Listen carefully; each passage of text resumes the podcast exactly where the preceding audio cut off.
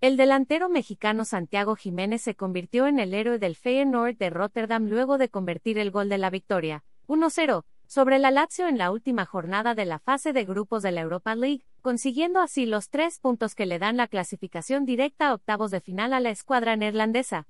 También puedes leer, ¿qué partidos del Mundial de Qatar 2022 irán por televisión abierta? En breve más información.